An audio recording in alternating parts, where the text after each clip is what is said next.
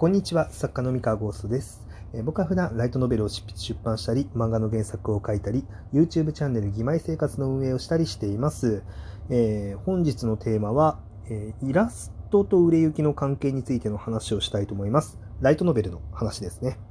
はい、えーこちらですね、質問箱への回答となります。え質問読み上げていきますね。えー三河先生、こんにちは。いつもラジオトーク楽しく拝聴しております。ラノベ好きのイラストレーターです。え駆け出しですが、ラノベの挿絵をお仕事をもらえるようになり、え疑問に思ったことがあったので質問なのですが、えラノベにとってイラストはどういう役割なのでしょうか、えーもっと身も蓋もない表現をすると、イラストは実際どれくらい作品の売り上げに貢献できるのでしょうか？えー自分自身はジャケ買いすることも多いですし、作品の売れ行きに少なからず責任を感じているのですが、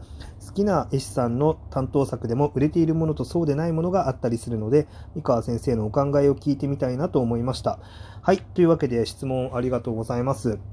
えーまあ、駆け出しで、あのーこうイラストレーター、ラノベのね、イラストを描いてくださってるということで、あのー同じ業界として頑張っていきましょうみたいな 感じで、はい、ありがとうございます。で、えーまあ、これはあくまで、まあ、今回のテーマ、今日お話しするのは、あくまで僕がこう考えてますよっていうだけで、まあ、えーっと、まあ、そうですね、まあ、確かな、こう、確たる証拠がある話でもないんですけれども、あくまで、ま、僕の考えということでお話しさせていただきます。えっと、まあ、イラストがラノベにとってどういう役割かって言ったら、もう完全に必要不可欠なものですね。それはもう文化的に、そのライトノベルってイラストと文章、物語ですね。えその掛け算、掛け合わせの、えー商品、商品というか、まあ、作品というか、うん、であるっていうのは、もう多くの読者さんや、まあ、業界の人にとって当たり前の常識になっているので、まあ、必要不可欠なものなのは間違いないですね。で間違いないですと。で、えー売れ行きにどれだけ関係するのかっていう話なんですけれども、えこちらですね、うんと、売れ行きにめちゃめちゃ関係するし、ものすごく大事なんですよ。で、大事なんですけれども、イラストレーターの名前が大事というわけではないっていう話ですね。これは作家も同じです。作家の名前がめちゃめちゃ大事というわけでもないっていう。うんまあ、大事じゃないっていうの言い方をちょっと変ですけど、まあ、売れ行きを左右するかどうかって意味ですね。大事っていうのは。その、まあ、なんだろう、クリエイターとして尊いっていう意味では大事なんですけれど、そうじゃなくて、その売れ行きを左右するかどうかっていうところでいくとですね、で、え全く左右しないかっていうと、そんなこともないんですよね。そのイラストレーターさんの名前だったり、作家の名前っていうのが全く売り上げに関係ないかっていうと、そんなこともないんですけど、えっと、そうだな、どれぐらいになるんだろう。ちゃんとデータ取ったことはないですけど、全体の売り上げのうち、1割とかなのかな ?1 割とか左右すればいいんじゃないかなっていうぐらいだと思ってもらって、そんなに大きくずれてはいないと思います。あのーこれなんでかっていう話なんですけれども、えっとまあ、我々作家って結構そのイラストレーターさんの名前だったりとか作家さんの名前ってめちゃめちゃ詳しいしこの人ってこういう作風だよねとかこういう魅力あるよねって、こう結構なナチュラルになるんですけれどもでそれは多分イラストレーターさんも同じだと思うんですね。まあ同じくあのその自分自身がクリエイターなのでそのイラストレーターさんの名前っていうのにものすごく詳しいしえこの絵柄ってこの先生だよねってみあの一瞬で頭の中で紐づくと思うんですけれども、えまあ、よ世の中にこのレベルであのものに詳しいっていう人ばかりではないんですよね。で、えっと、まあ、あらゆることがそうなんですけど、えっと、一番多い層っていうのは、もう全然詳しくない人たちなんですよ。あの、ふんわりとしか知らないぐらいの感覚ですね。あの、これはもうその分野に詳しくなっちゃった人からは本当に信じられないことだと思うんですけれども作者の名前やイラストレーターの名前を全く記憶してないっていう人っていうのはかなりの数いるしもっと言うとこの絵柄とこの絵柄が同じ作者さんの絵柄であるっていうことを認識してない人っていうのは非常に多くいらっしゃるんですよ。で例えば、まあ、僕の自分の作品の例でいくとえー、と飛天先生っていう先生にその義妹生活のイラストを、まあ、描いていただいてるんですけれども飛天先生、ま、まあいわゆるその超一流の、まあ、イラストレーターの方でファンのファンも大勢いらっしゃる方でさえ、えっとですね、三角の距離は限りないゼロっていう電撃文庫で出てる作品があるんですけれども、あの作品と義妹生活のイラストレーターが同じだったって気づいてる人の方が多分少ないんですよ。まあ、少ないは言い過ぎかな。あのなんとなく見覚えがあるなっていう感じになってて、で、よくよく並べて見てみたら、両方とも飛天先生の名前が載ってる、そっか、飛天先生だったんだっていうかあの感じ方ですね。うん。あの、っていう人が意外といるみたいなんですよ。意外といる、うん。僕も信じられないんですけど、あの、明らかにこう、絵のテイストとかって、あの、明らかに同じだし、当たり前なんですけど、同じイラストさんなんで。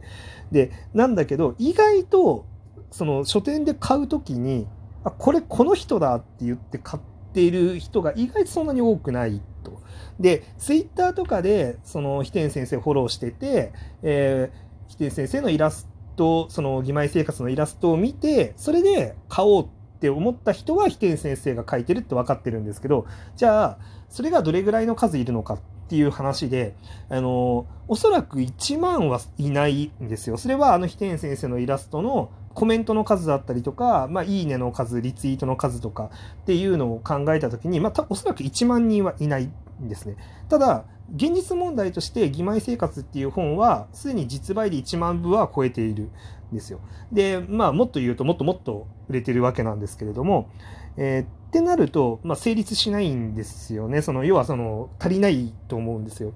でえー、っとその名前で買ってるっていうわけではないっていうのがどうやら多分これでわかると思うんですけれどもじゃあ作者の名前もどうなのかっていうとこれももう僕が自分自身結構ツイッターとかでごさするともう本当にわかるんですけどえっとですね自称 F フランクと理想の娘なら世界最強でも可愛がってくれますかと友達の妹が俺だけうざいと義妹生活。でまあ僕小説だけでもこれだけあの今あの連載持ってるんですけどまあ理想娘はちょっと小説の方の連載は終わってるんですけどね。なんかどうやらなんか全部買ってる人がいてで全部買ってるんだけどあの作者が同じだっていうことに気づいてなかったっあそういえば同じじゃんってなってるあのその発見を買った後に発見したっていう人のツイートってちょいちょい見かけるんですよ。でこれもさっきの話と同じであの僕のことをツイッターでフォローしてたりとか、えー、っとある程度そのラジオトークとかに来てくれる人とかはもう僕のことめちゃめちゃ詳しいんであの僕が出してる本全部分かってるあの僕がコミカライズで失業賢者出してることとか多分全部分かってるんですけどあのでも、ね、知らないってていう人の方が圧倒的に多いんですよ。で現にそのあの芋うざ買ってるけど自称 F ランク買ってないとか自称 F ランク買ってるけど芋うざ買ってないとか、えー、芋うざ買ってるけど義妹生活買ってないとか義妹生活買ってるけど自称 F ランク買ってないとか、まあ、そういうのばっかなんですよね。でもって言っちゃうとじゃあさらに漫画原作までいっちゃうとさらに離れていってその僕を主に追いかけて買ってくれる人っていうのがその小説の方が多分母数としては多いんですよね。で漫画の方になるとその僕っていう存在はちょっと希薄になるのか分かんないですけどあのなんだろうな僕のファンっていうよりかはもう漫画この漫画のこの作品のファンみたいな感じになるんですよ。失業賢者とか特にそうなんですけれどもなんでかっていうとそのツイッターとかでその失業賢者についてこう、えっ、ー、とツイートとかをした時の、えーと、読者さんのこう反応とかを見てる感じ失業賢者は読んでるっぽいと。だけど多分これこの人僕の小説あんま読んでないなっていう人とかもやっぱいてで逆にその小説に対する反応とそうだから失業賢者とその他の小説群とその明らかに層が違うんですよね でなので僕だって気づいてないお互いに気づいてない人っていうのがそれぞれ存在するみたいななんかそんな感じなんですよ。で、えっと、これは本当にその分野に詳しくなっちゃうと本当に信じられないんだけれどもそれぐらいその読者層っていうのはリテラシーに差があるんですよね。でそうなった時にそのイラストもその売れる時にあの素敵なイラストだなとか買ってみたいなってなって手を伸ばすきっかけにはなるんですけれどもじゃあイラストレーターさんの名前で手を伸ばしてるかっていうとそういう人っていうのはよほど詳しい人だけなんですよね。だよりその売れ売れ行き特にあのなんか大ヒットって呼ばれるぐらい売れようと思ったらそういう詳しい人だけじゃなくてあの言ってしまえばリテラシーが低めの人っていうのも手に取らないと大ヒットまではいかないので逆にその大ヒットまでいく作品っていうのはその名前を詳しくなくてないなくて買ってる人とかも入ってるので、そういう意味ではイラストレーターさんの名前で売れてるっていうのはちょっと違うんですよね。で、だからこそなんですよ。あの、これ質問くれた方が書いてると思うんですけれども、あの、好きな絵師さんの担当作でも売れてるものと売れてないものがあるっていうのは、それどういうことかっていうと、あの、すべて掛け算なんですよね。その、イラストレーターさんの名前というよりかは、その、そのイラストレーターさんが書き下ろしたそのイラスト自体の魅力、そのパワーですね。魅力とパワーと、さらにそのイラストレーターさんの名前と、あとは作家の名前と、あとはその作品のタイトルだったりとか、その内容ですね。そのこんな内容だよってアピールしてるキャッチコピーとかがあると思うんですけど、そういったものが全部掛け算になって、で、あの書店に置かれていって、あ、これなんか面白そうって言って手が伸びるかどうか。でもこの掛け算なので、例えば、その、そのイラストレーターさんの作品の中でも、その書店の中で目立ちにくいイラストになっていると、その手が伸びなかったりとかする可能性も全然あり得るってことなんですよね。そう。あの、だから、あの、こう、売れ行きがばらけると。だから、だからめちゃめちゃそのイラストはすごい大事なんだけど、そそういうことが起こるっていう感じですね。はい。というわけなので、まあ、これからちょっとラノベのイラストのお仕事をどんどんされていくっていう場合は、そうですね、まあ、その感覚でこう9割ぐらいの読者さんは、まあえー、自分のことを多分知らないであろうと思ってこうじゃあ初見の人にも刺さるようなこうイラストってどんなのがあるだろうかとかあの魅力が伝わりやすい構図とかってなんかないだろうかとかこのタイトルだったらこういう絵にするとこういう物語が伝わっていいんじゃないかみたいな感じで結構工夫を重ねていったりとかするとよりなんか売れ行きが良くなったりとかするんじゃないかなって思っております。参考になったら幸いです。はい。まあ、ただ自分の考えであって正解かどうかはわかんないんですけどね。はい。以上でございます。それでは皆さんおやすみなさい。失礼します。